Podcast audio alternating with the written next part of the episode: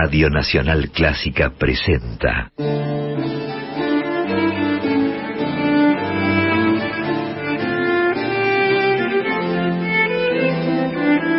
Clásica en La.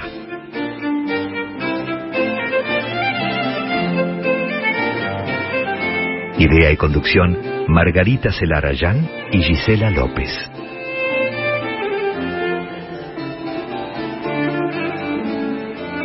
Buenas tardes, ¿cómo están? Comenzamos aquí Clásica en La, como cada jueves a partir de las 18 compartimos en la 96.7 este programa, este espacio que dedicamos a las trayectorias, creaciones, actividades de compositoras y de directoras de todos los tiempos. Yo soy Margarita Celarayán, estoy aquí en el estudio de Radio Nacional Clásica.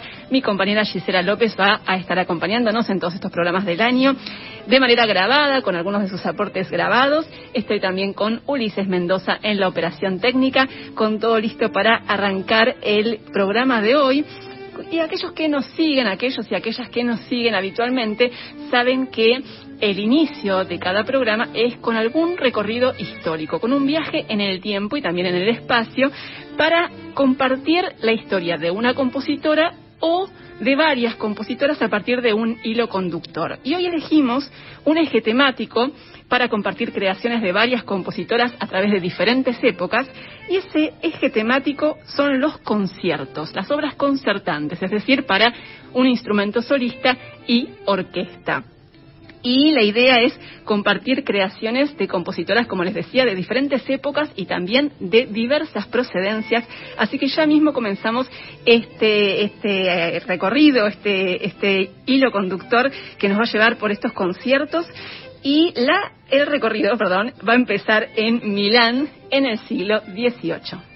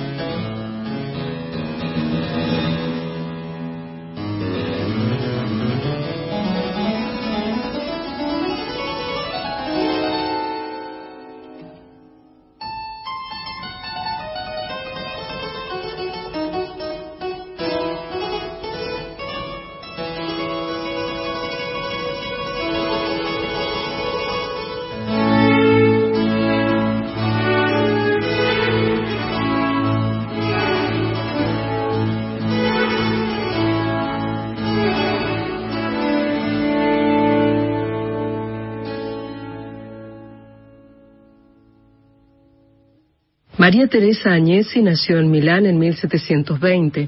Su padre pertenecía a la baja nobleza y se ocupó de brindarles a sus hijas una educación profunda y esmerada. María Teresa mostró desde pequeña su talento para la música, encanto, clave y composición, y su hermana mayor, María Gaetana, se destacó en matemáticas y filosofía. Muy pronto el padre comenzó a organizar veladas en la residencia familiar en Milán, en las que las muchachas entretenían y deslumbraban a miembros de la nobleza con sus habilidades artísticas e intelectuales. María Teresa se destacó muy pronto como clavecinista y también como compositora. Se cree que comenzó a escribir sus propias obras en su adolescencia y se sabe que dio a conocer varias de sus creaciones en Milán, donde gozó de prestigio y reconocimiento. Escribió obras instrumentales y vocales, incluyendo arias, cantatas y óperas, y dedicó muchas de esas composiciones a varios personajes influyentes que la respaldaron financieramente, como la emperatriz María Teresa de Austria. De sus creaciones sobreviven mayormente piezas vocales y también algunas obras instrumentales, como este concierto para clave, dos violines y bajo continuo.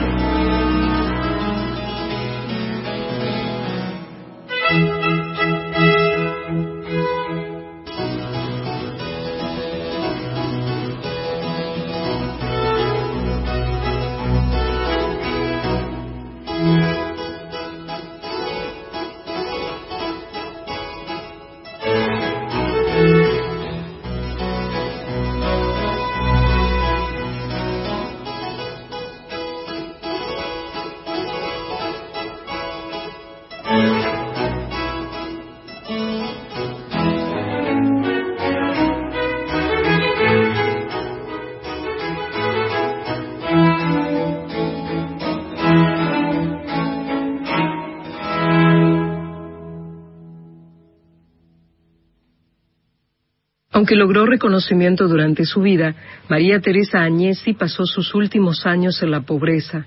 Falleció en Milán, su ciudad natal, en 1795. Varias décadas más tarde, en 1853, en Landskrona, Suecia, nació otra compositora, Amanda Mayer. Hija de músicos, desde pequeña tomó lecciones de piano, violín y órgano, y a los 16 años se trasladó a Estocolmo para continuar su formación en la Real Academia de Música. En 1873 se graduó con las más altas calificaciones, convirtiéndose en la primera mujer en obtener el título de directora de música en esa institución sueca. Poco tiempo después, Amanda Meyer viajó a Leipzig para estudiar con algunos de los maestros de música más notables de la ciudad. Allí también tomó contacto con las creaciones de sus contemporáneos y participó en conciertos privados. Por entonces comenzó a destacarse como violinista y como compositora.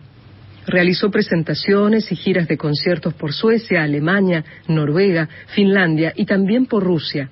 Y en 1876, con solo 23 años, interpretó su único concierto para violín junto a la orquesta de la Gewandhaus de Leipzig.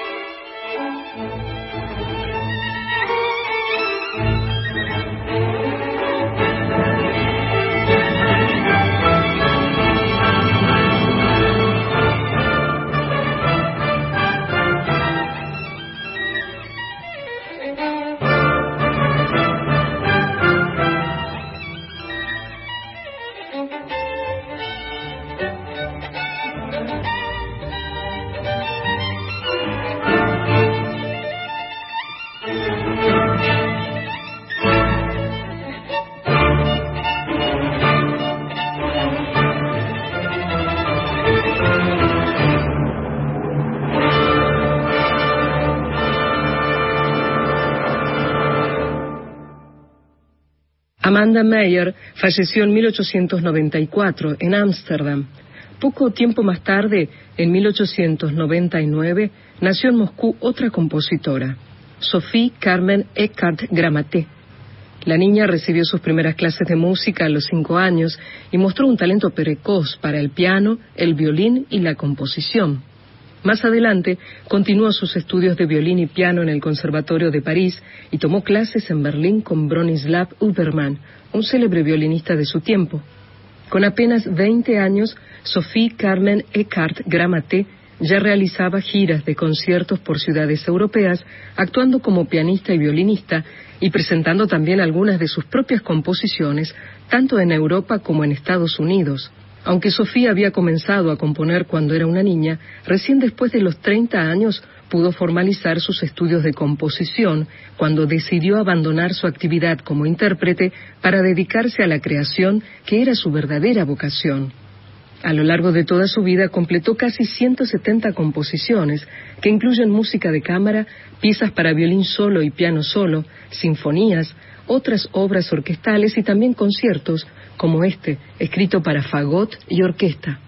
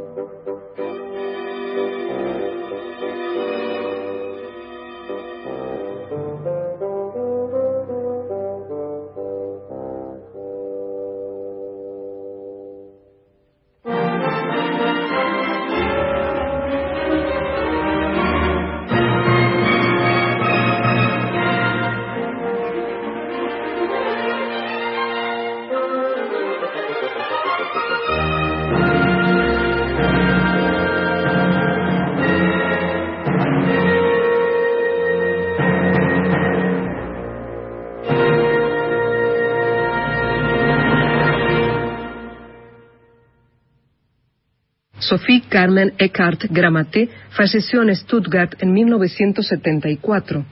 Unas décadas antes, en 1926, del otro lado del Atlántico, en la isla de Margarita, nació la venezolana Modesta Bor. Después de comenzar sus estudios de piano en su pueblo natal, la muchacha se trasladó a Caracas para continuar su formación en la Escuela Superior de Música. Sin embargo, a los 25 años, Modesta contrajo el síndrome de Guillain-Barré, que la dejó postrada por un tiempo y le produjo una fuerte pérdida de movilidad en las extremidades. Por esa razón, no pudo emprender una trayectoria como pianista y decidió finalmente inclinarse por la composición. Después de graduarse en 1959, Modesta Bor viajó a Moscú, donde Aram Kachaturian la aceptó en su cátedra de composición en el Conservatorio Tchaikovsky. Después de ese periodo de intensa formación, ella regresó a Venezuela y allí llevó adelante una importante tarea como docente y como impulsora de la actividad coral en su país. Dirigió coros de niños, trabajó en el Instituto Nacional de Folclore, fue jefa del Departamento de Música de la Universidad Central de Venezuela y enseñó composición. Paralelamente a esa intensa actividad, Modesta Bor siguió componiendo. En su producción recorrió diversos estilos y géneros, Escribió obras de cámara para piano, vocales, corales, orquestales y un concierto para piano y orquesta que completó en 1983.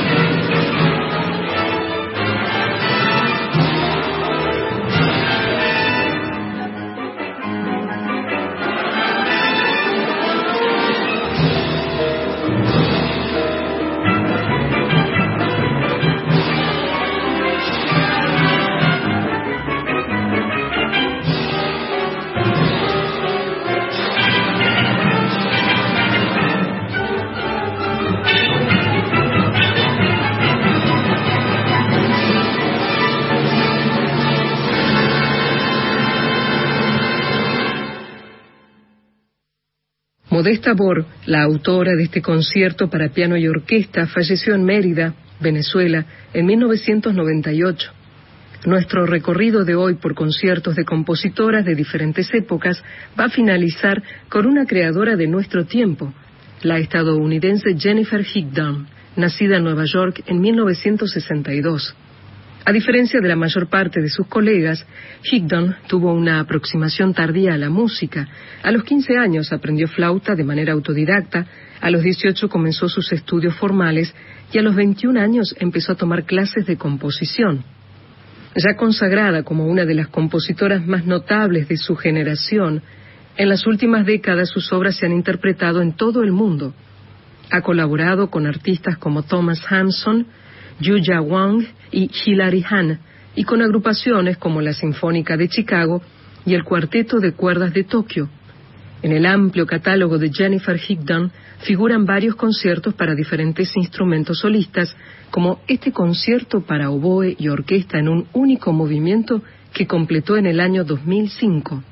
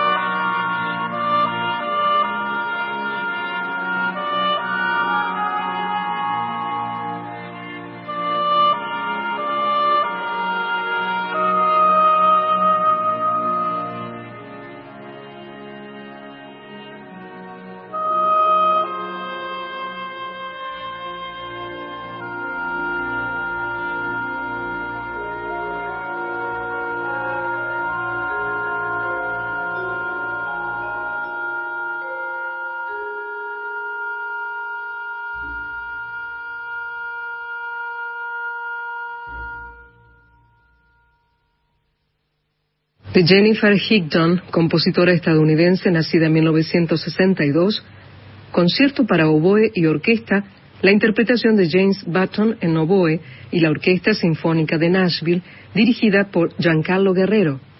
Y antes, escuchamos fragmentos de conciertos de compositoras de diferentes épocas. Ellas fueron María Teresa Agnesi, compositora italiana que nació en 1720 y que falleció en 1795, con el segundo y tercer movimiento del concierto para clave, dos violines y bajo continuo, la versión aquí de la clavecinista Bárbara Petrucchi, el ensamble La Gaia Scienza, dirigidos por Carlo de Martini. Luego de Amanda Meyer, compositora sueca que nació en 1853 y falleció en 1894, final del concierto para violín y orquesta.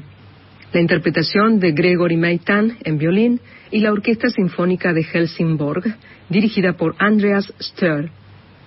Luego, de Sophie Carmen Eckhart Gramate, compositora rusa que nació en 1899 y falleció en 1974, primer movimiento del concierto para fagot y orquesta, la versión de Vincent Ellin en fagot y la Orquesta de Cámara de Manitoba, dirigida por Simon Streatfield, y de Modesta Bor, compositora venezolana que nació en 1926 y que falleció en 1998, tercer movimiento del concierto para piano y orquesta, versión de Antonio Fermín en piano, y la Orquesta Filarmónica Nacional de Venezuela, dirigida por Pablo Castellanos.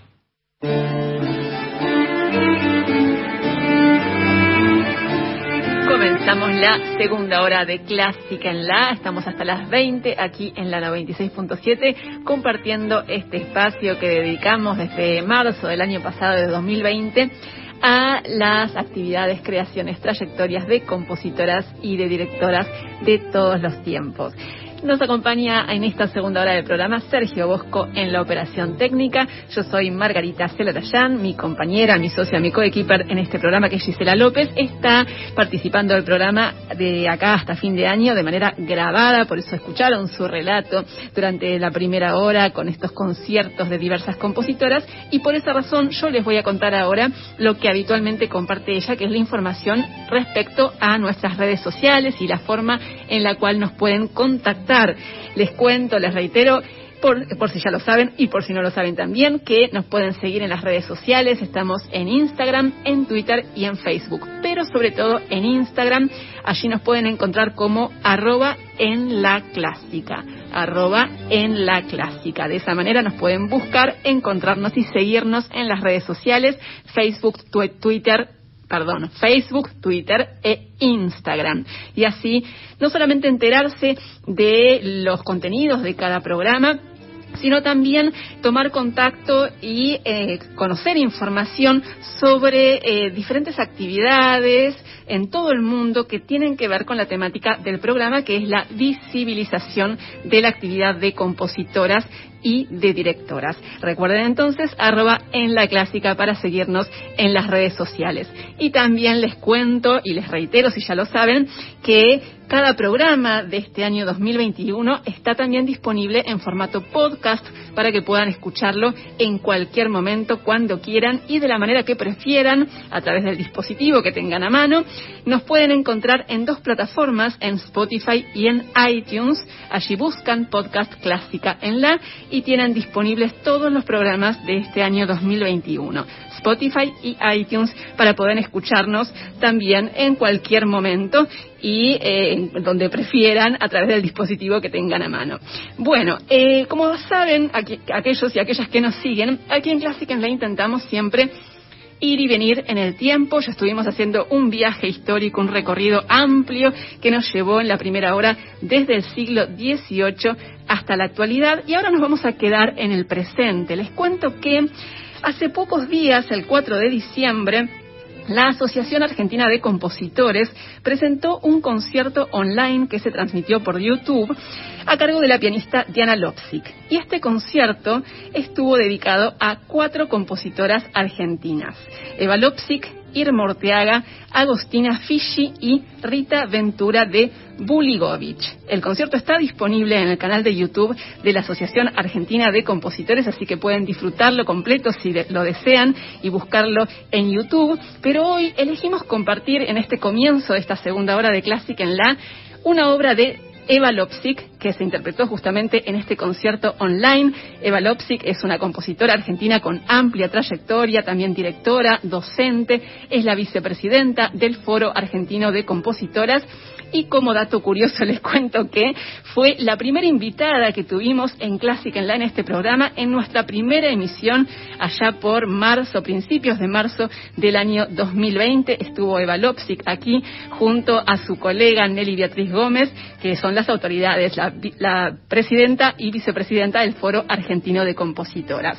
La obra que vamos a escuchar de Eva Lopsic se llama Tres Hadas Diminutas, es una obra del año 2000 y está dedicada a Diana Lopsic, que además de ser la pianista que la interpreta, es la hermana de la compositora.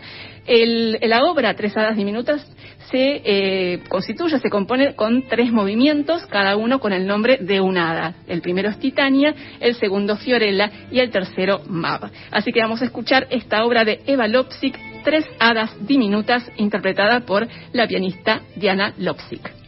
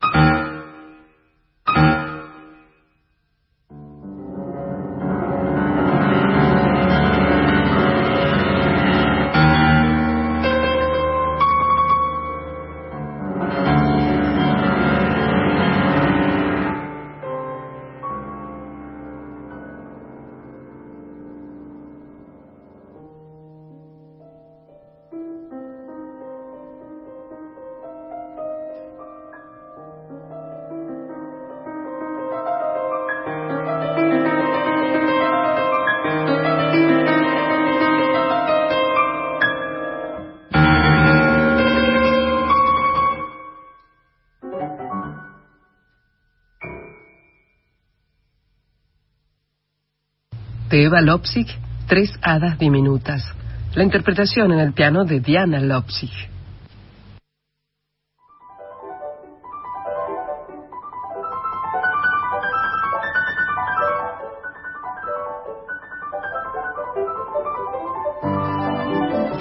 Seguimos aquí en Clásica en la por la 96.7. Estamos hasta las 20 compartiendo creaciones, actividades, trayectorias de compositoras, también de directoras, pero en el programa de hoy esencialmente de compositoras.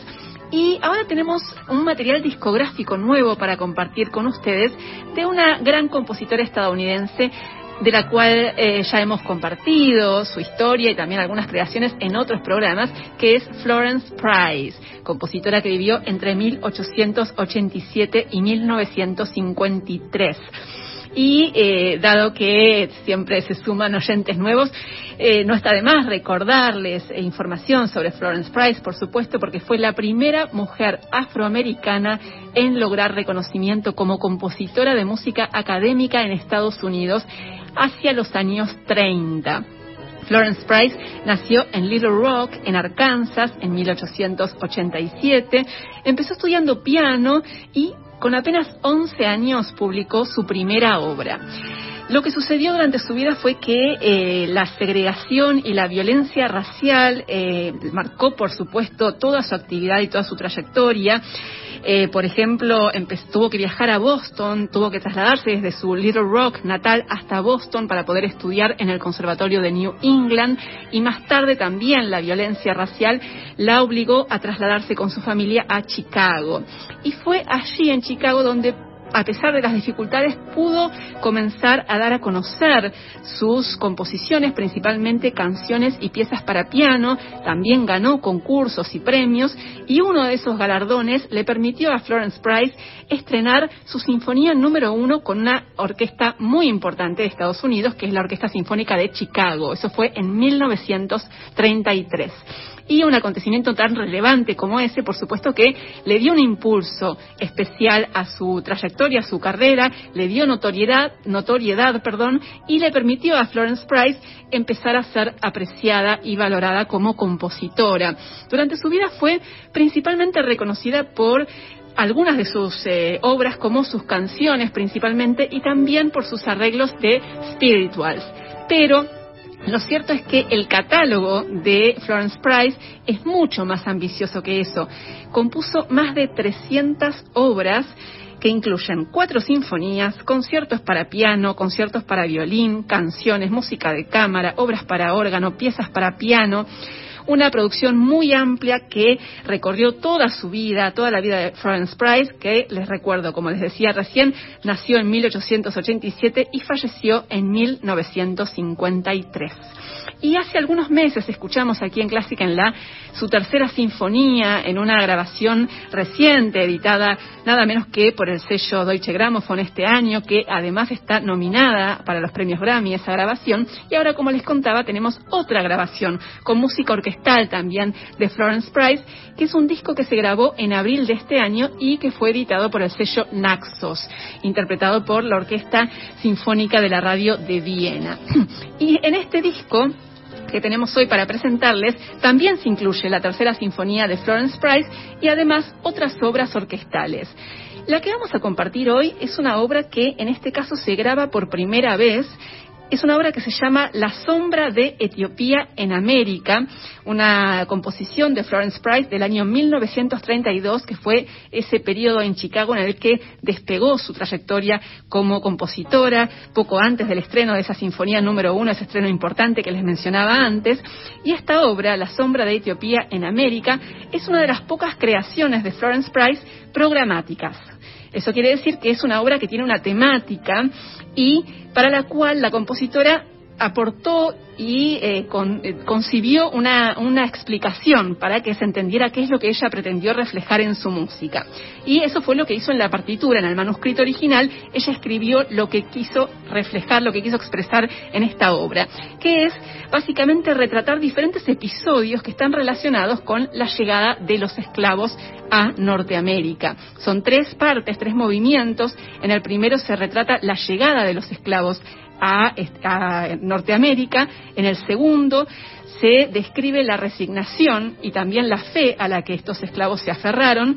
Y en el tercer movimiento se describe la adaptación de estos hombres y estas mujeres a su nueva realidad, una realidad terrible y injusta, eh, y todo, todo ese recorrido se describe y se retrata musicalmente en esta obra La sombra de Etiopía en América de Florence Price, que ya mismo vamos a escuchar de este álbum recientemente editado por el sello Naxos. Interpreta la Orquesta Sinfónica de la Radio de Viena, dirigida por John Jeter.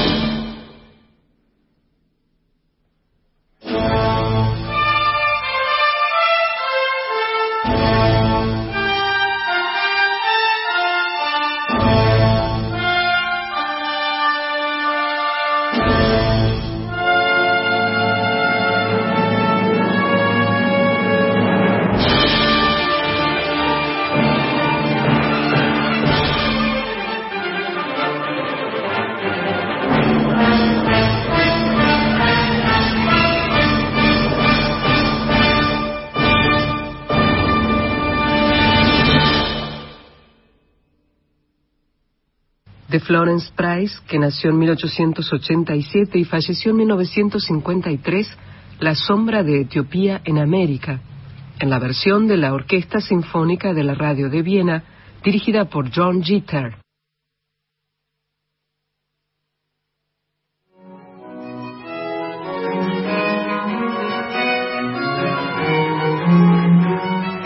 Seguimos en Clásica en La y ahora es momento de una, de una charla, de una entrevista con una compositora cubana nacida en 1962 en La Habana, se llama Beatriz Corona, además de compositora es directora y arregladora y es la, fue la ganadora del premio Ibermúsicas de composición para obra coral en la edición 2020. Tenemos el placer de tenerla en línea, de conversar con ella. Hola Beatriz Corona, ¿cómo estás? Te saluda Margarita Celarayán desde Buenos Aires en Radio Nacional Clásica. ¿Me escuchás?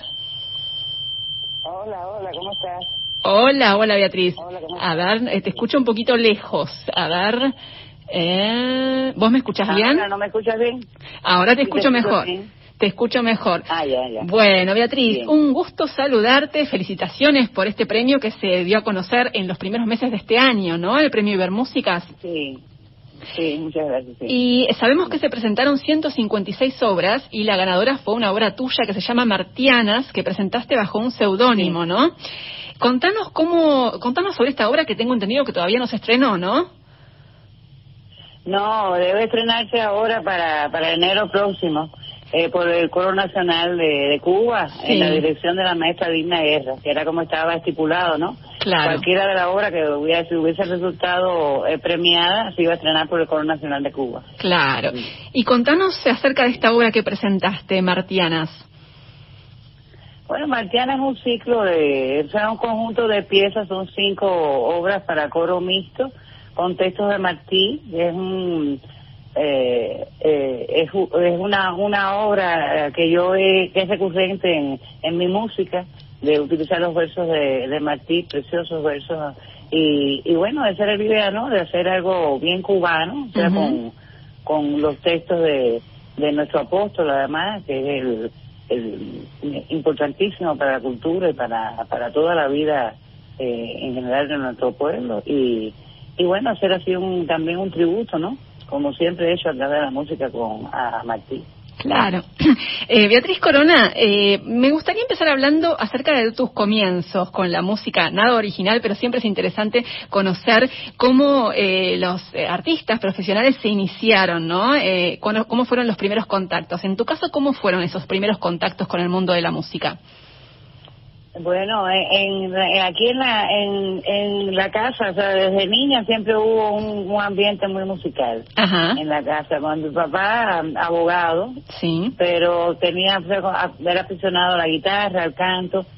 Mi mamá, que, que no estudió eh, música profesionalmente, pero sí le encantaba el canto, el canto lírico, también estudió el canto lírico. Mira. Y entonces, eh, pero todo como afición, ¿no? Claro. Entonces, bueno, había una mezcla de la música clásica con mi mamá y de la música eh, popular, de toda la de la mm, trayectoria de la música popular cubana, de todos los géneros que conocí a través de mi papá claro. y de todos los músicos que que, este, que venían aquí a la casa. Aquí de chiquitita aquí venía Leo Bravo, el Chucho Valdés, todo ¿En era serio? mi padre.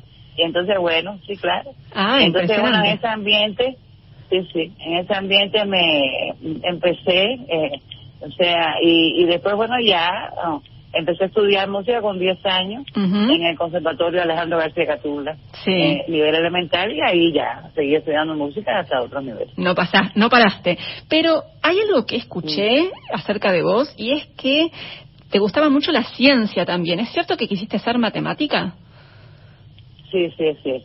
¿Cómo fue eso? además, estuve a punto de dejar la, la música por eso, porque en, en ese momento, eh, cuando se pasaba a nivel medio, eh, entonces, bueno, también por la carga docente y demás, entonces nos dejaban las, todas las asignaturas de, de la enseñanza general de letras, pero entonces ya nos seguíamos estudiando matemática, química y física, que además las asignaturas que más me gustaban. Claro. Y entonces, y, y como me gustaba tanto la matemática de siempre, eh, entonces dije, bueno, me voy, no, no voy a seguir en la música. Pasa que tenía una profesora, que además también a su vez era la directora del conservatorio en ese entonces, excelente, eh, profesora, excelente ser humano, que ella se dio cuenta que parece que, que, que mi, mi camino era la música, ¿no?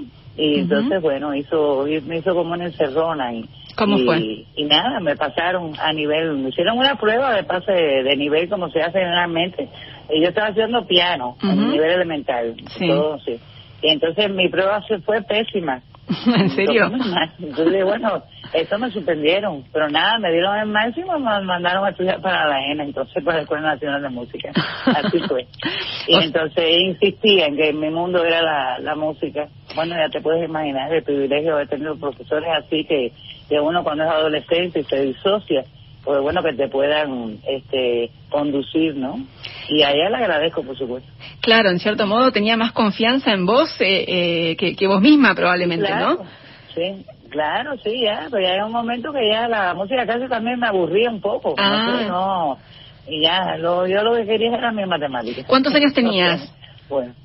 ¿Cuántos años eh, tenías? 14, 15 años. Claro, adolescencia 14, y 15 años, sí. sí. te agarró la rebeldía adolescente. Sí. Beatriz, eh, y después me contabas, seguiste estudiando piano y también dirección coral, ¿no? Sí, después seguí, seguí estudiando piano y, y dirección coral en, en nivel medio, sí. ¿Y cómo fue que terminaste dedicándote a la composición? Bueno, eso yo no lo sé. Eso siempre me lo preguntan y es, eso no se sabe. Yo empecé de, de adolescente, o sea que uno siempre empieza con canciones y cosas así que uno hace. Sí. Y muy malas, también, realmente, pero bueno. Y entonces, no sé, empecé a hacer mm, eh, música para conjuntos de niños, porque también en el último año de, de la carrera de dirección se hace como una práctica preprofesional. Sí. Entonces te mandan ese año a, a impartir tu clase en, en conservatorios de nivel elemental, ¿no? Y llegué allí, los niños no tenían, para el conjunto que tenía que formar, no había eh, música para ese formato, ¿no? Ajá. Entonces le escribí algunas piezas, todo muy sencillo, muy, elemental, pero bueno, y entonces empezó a sonar también con los niños. Claro. Y antes había hecho un arreglo de una canción de cuna eh, tradicional, que se había son- también sonado. Eh, eh, y entonces, bueno, por ahí empecé. Y después entonces hice música para mi graduación, hice una eh, cosa para coro de orquesta, que me gusta mucho ese formato del coro de orquesta. Ujú. Entonces, bueno, ahí, ahí, y ahí, bueno, ahí arranqué, pero realmente no cómo, cómo hacerlo, no sé. No sé. fue, no fue una decisión deliberada, digamos, ¿no? Fue como que la vida te fue llevando. Sí, yo supongo. no Claro. sé, porque no es una cosa de decir, bueno, yo voy a ser compositora, ¿no? No, Eh, no fue así. escribir, entonces, bueno, si, si en ese intento eh, eh, tienes una buena recepción y la gente eh, le gusta lo que hace, algo así, pues yo supongo que entre la, la juventud y la aceptación de la persona que definitivamente uno escribe para la gente, ¿no? Y en ese ambiente puede ser que haya sido, por supuesto, eh, eh, muy nutritivo, ¿no? Para, para la, la propia carrera que se que estaba en ciernes, ¿no? Claro, claro.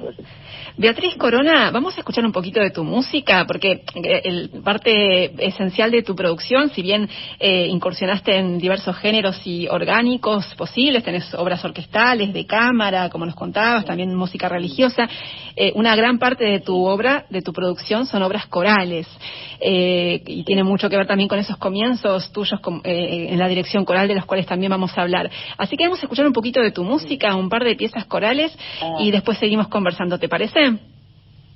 Sí, cómo no. Dale. Mm.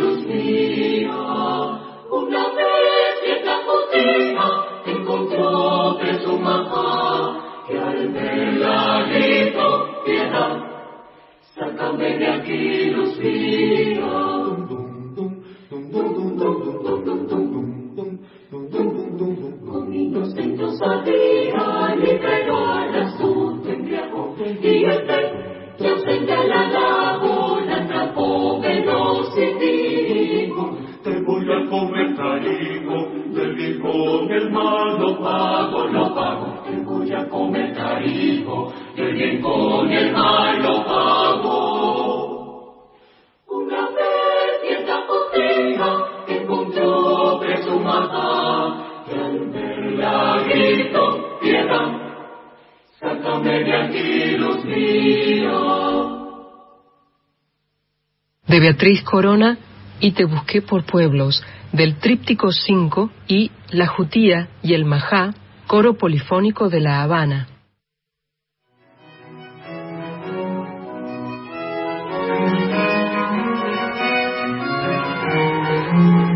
Seguimos en Clásica en La y estamos conversando con Beatriz Corona, compositora, directora y arregladora cubana, que fue la ganadora del premio Ibermúsicas de composición para obra coral en la edición 2020 que se dio a conocer en los primeros meses de este año 2021.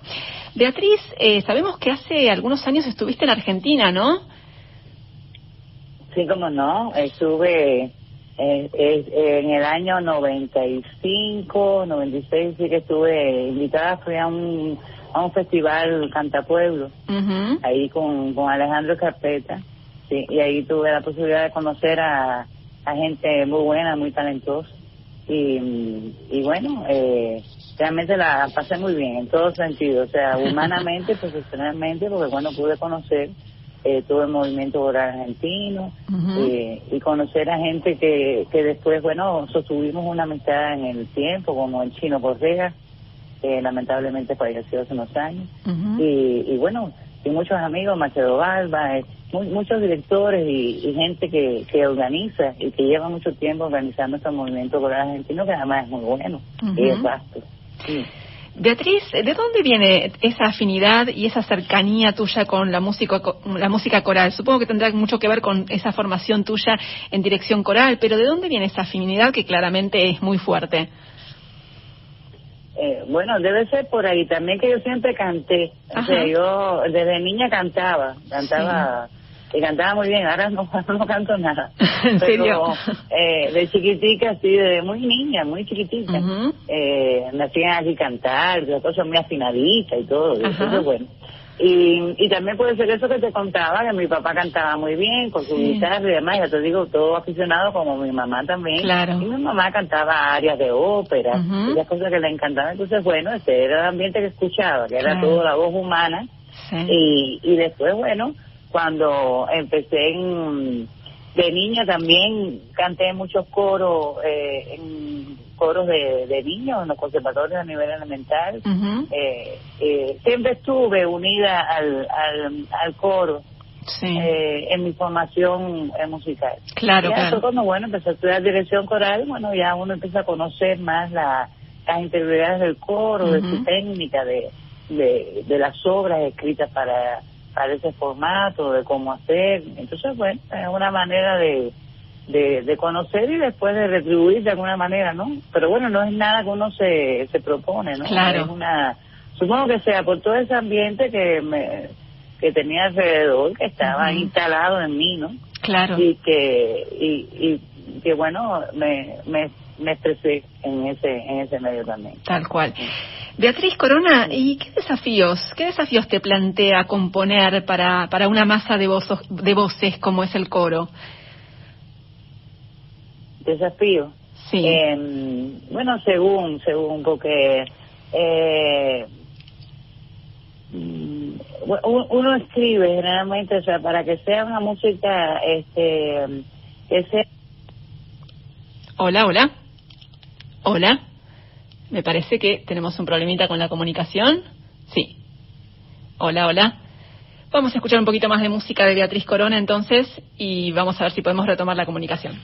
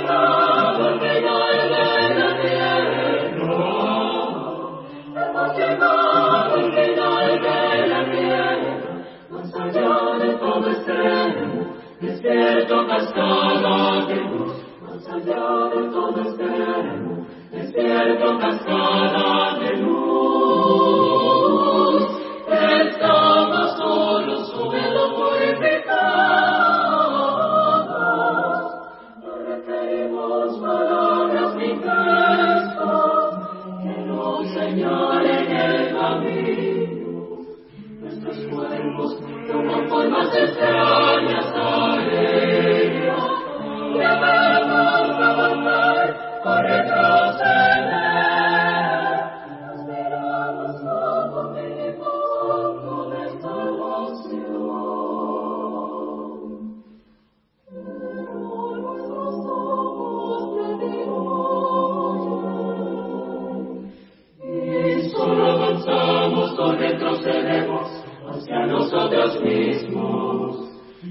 llegaba al final de la tierra.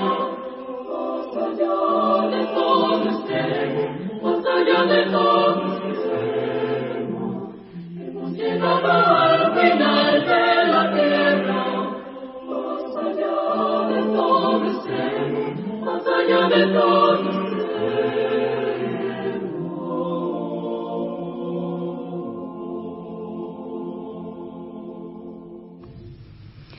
Estábamos escuchando una de las canciones, de las suite canciones de Beatriz Corona.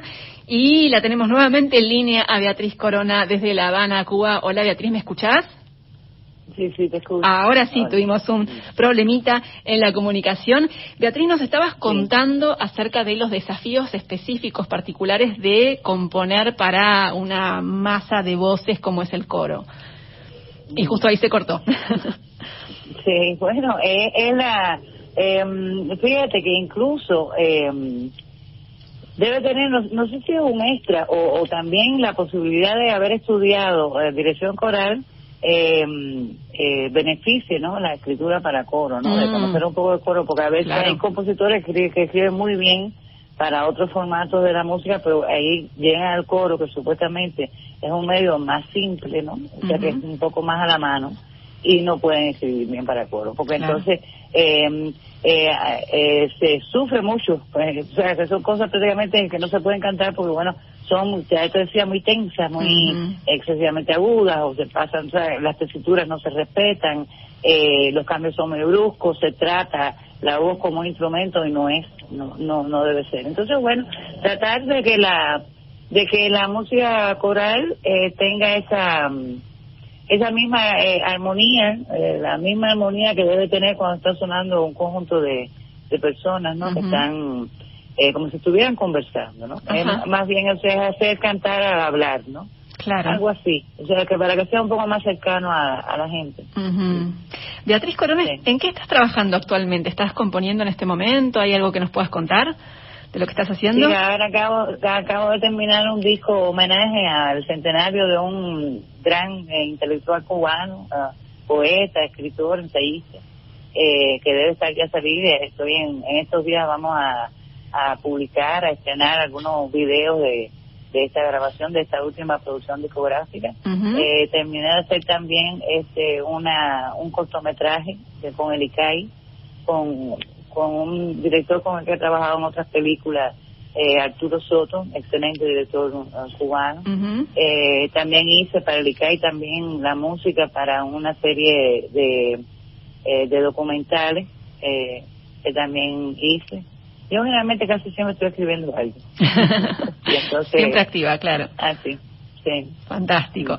Beatriz Corona, nos vamos a quedar escuchando un poquito más de tu música. Girasol es la obra que vamos a escuchar por el coro de cámara vocal Leo. Y ha sido un placer enorme eh, conversar con vos eh, en este espacio en Clásica en la en Radio Nacional Clásica de Buenos Aires. Beatriz Corona, muchísimas gracias por este contacto con nosotras muchísimas gracias a usted, ha sido realmente un placer y bueno, que sea extensivo a toda la gente que quiero mucho en, en Argentina, mis colegas y demás, y bueno, un abrazo a todos. Gracias, un abrazo grande, hasta la próxima. Chao.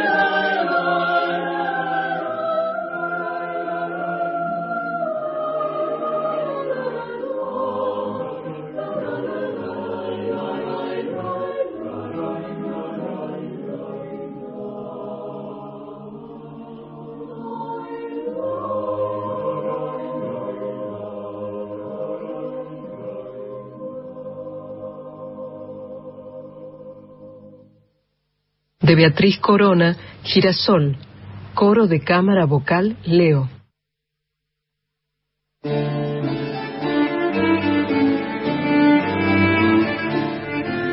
Y llegamos así al final de Clásica en la de hoy.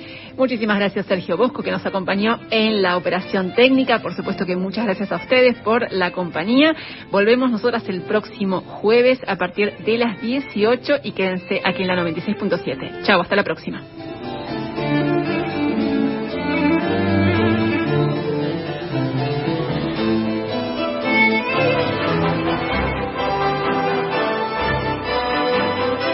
Sentite en casa.